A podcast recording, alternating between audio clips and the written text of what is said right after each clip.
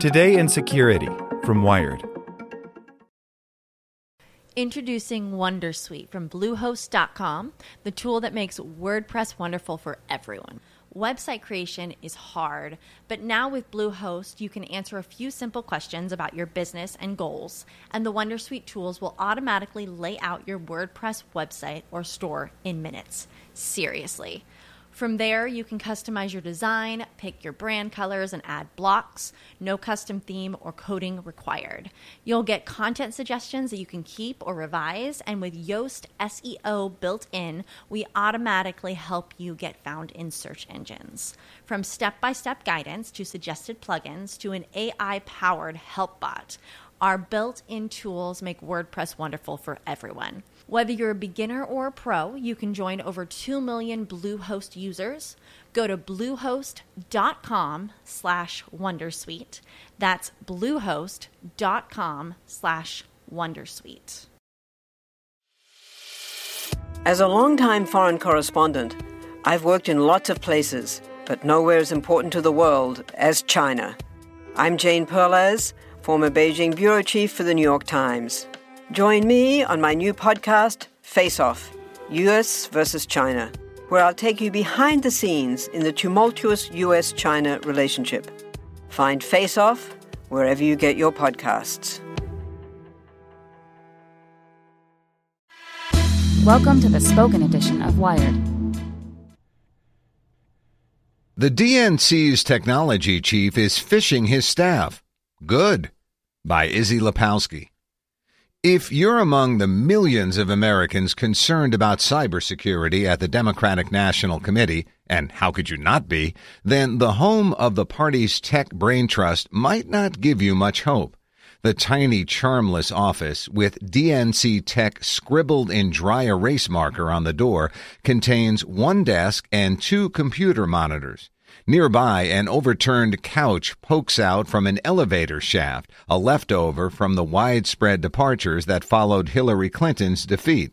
And that, of course, came after intruders believed to be tied to Russia hacked into the DNC's computers. If the office itself seems lacking, the resume of its newish occupant is anything but.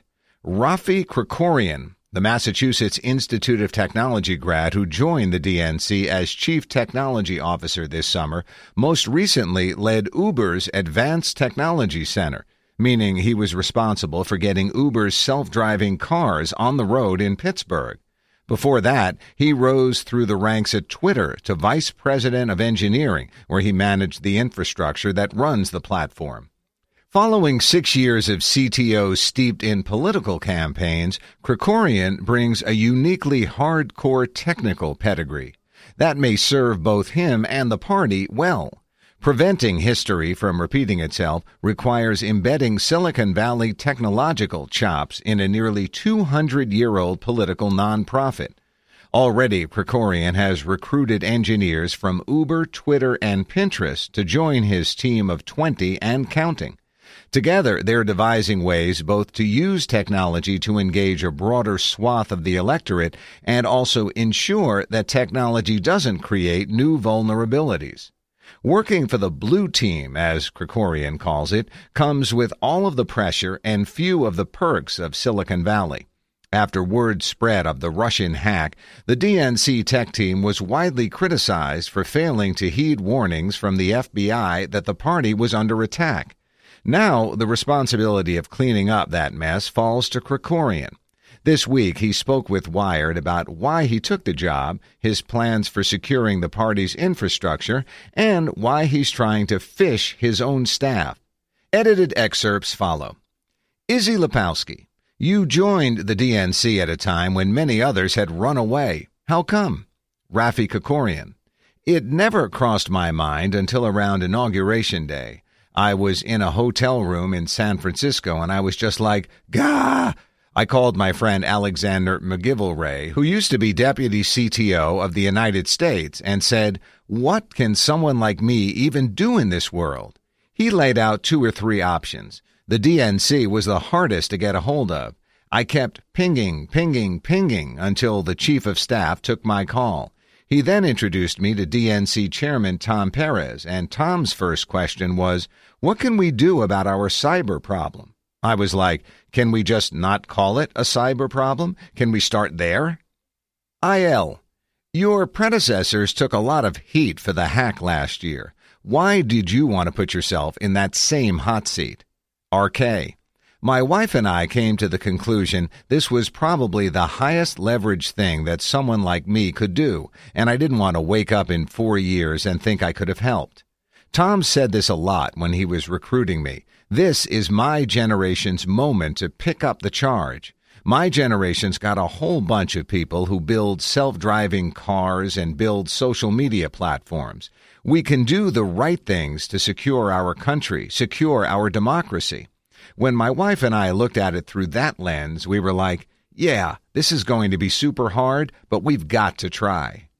IL. Since you've gotten here, what have you done to make the party more secure? RK. It's a whole bunch of staff training. Turn off text messages. Move to end to end encryption. Get two factor authentication into place. We've moved all our stuff into the cloud. The nice thing is that so many people want to help us.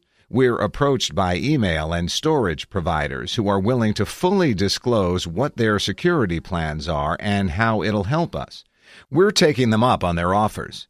We're figuring out how to partner with Microsoft for email or Google for collaboration tools, and then we use a login provider across all our stuff that enforces two factor authentication.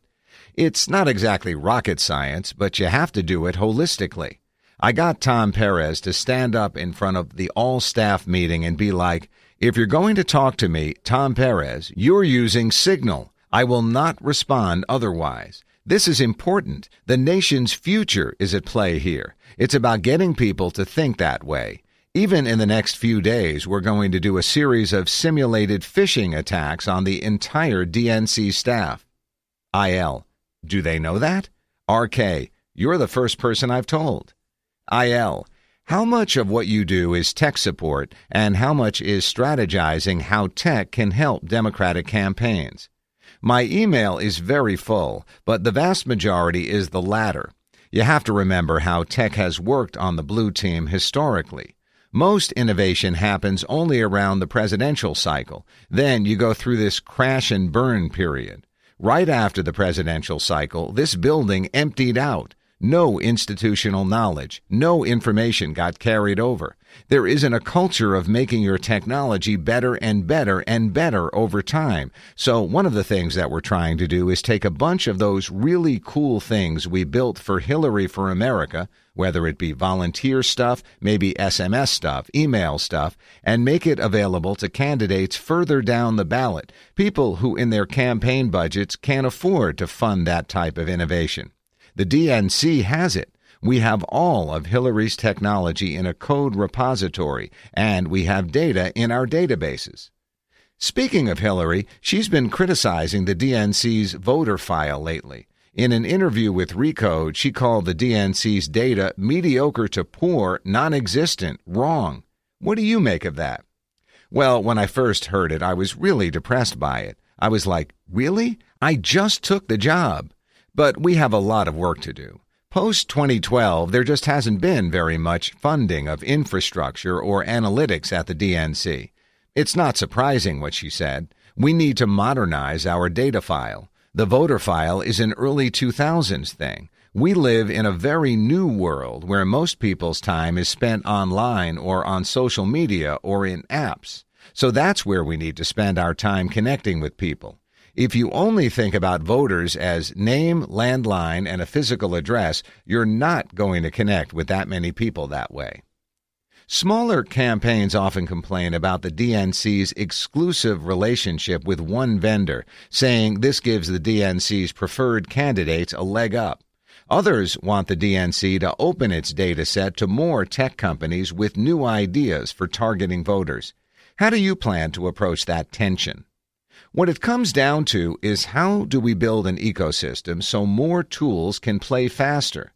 What we're seeing in the Virginia governor's race right now is a whole bunch of tools want to come in and help. It's not a money making scheme. They want to try out new methodologies for campaigns, but they're not all getting roadblocked. What's missing are some rules of the road around how we're going to engage around democratic data. How do we make it really clear that if you're tool A, this is the process you need to go through to get access to the data? And if it costs money, this is how much it costs. But the DNC is starting some targeted tests using these tools because we're curious about what the effects will be. Shifting gear slightly, you spent five years at Twitter. Given what we've seen recently, do you believe Twitter's good or bad for democracy? I've been at the Twitter VP table. I can imagine what these conversations are like. Sighs. When I was at Twitter, we literally saw people's high school proms on the platform.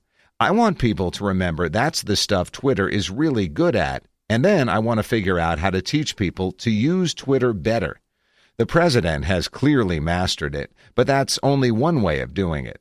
There's amazing grassroots organizing on the platform. Twitter is a medium, and we need to focus on the people using it.